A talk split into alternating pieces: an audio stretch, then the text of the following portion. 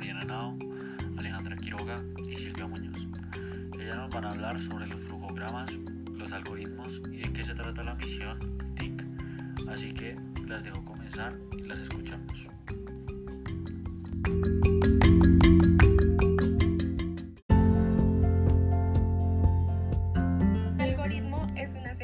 lógica y finita de pasos que permite solucionar un problema o cumplir con un objetivo.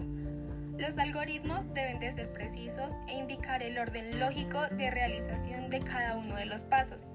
Debe ser definido y esto quiere decir que si se ejecuta un algoritmo varias veces se debe obtener siempre el mismo resultado. También debe ser finito, o sea, debe iniciar con una acción y terminar con un resultado o solución de un problema. Cuando se elabora un algoritmo, se deben tener las siguientes cosas en cuenta. Tener claro cuál es el problema que va a solucionar. Establecer un objetivo que permita medir la solución del problema. Elaborar un algoritmo que solucione el problema y por último realizar pruebas al algoritmo para verificar los resultados.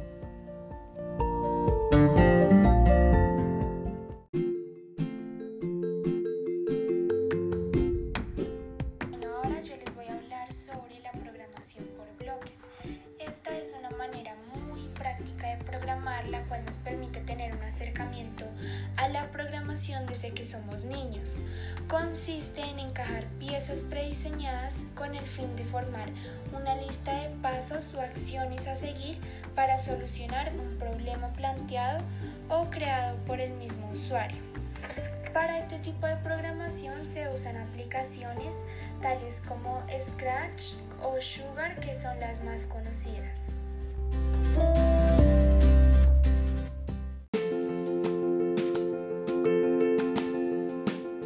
Bueno, primero que todo, un flujograma, o más conocido como un diagrama de flujo, es una representación que ilustra la secuencia de las operaciones que se realizan para conseguir la solución de problema. Es decir, que tiene varias partes, eh, los pasos a seguir para llegar al final. Eh, estos diagramas de flujo facilitan la comunicación entre los programadores y la gente del negocio. Estos diagramas eh, desempeñan un papel vital en la programación de un problema y facilitan la comprensión de problemas complicados y sobre todo muy largos. Es común ver que estos flujogramas nos dan ventaja al momento de explicar el programa a otras personas. Por lo tanto, está correcto decir que un diagrama de flujo es una necesidad para la documentación mejor de un programa complejo.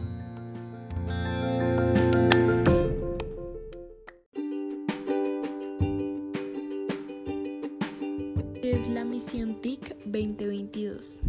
El Ministerio TIC presentó su iniciativa Misión TIC 2022 con la que busca formar de manera totalmente gratuita a más de 100.000 colombianos en programación, a través de un programa académico excepcional, el mejor estructurado en su área a nivel nacional. Misión TIC 2022 es un programa bandera del gobierno del presidente Iván Duque, desarrollado por el Ministerio de las Tecnologías de la Información y las Comunicaciones liderado por la ministra Karen Abudien. La misión busca formar en los próximos dos años a más de 100.000 colombianos, con un currículo de altísima calidad y de manera excepcional. Se estima que el crecimiento del sector TIC en el país posicionará a Colombia como el próximo hub tecnológico de la región. Sin embargo, se proyecta que a 2025 habrá un déficit de 112.000 personas con programadores en el mercado laboral colombiano. Para suplir esta demanda, la misión TIC tiene como meta formar la nueva generación de programadores y contribuyen a la reactivación económica de diversos sectores.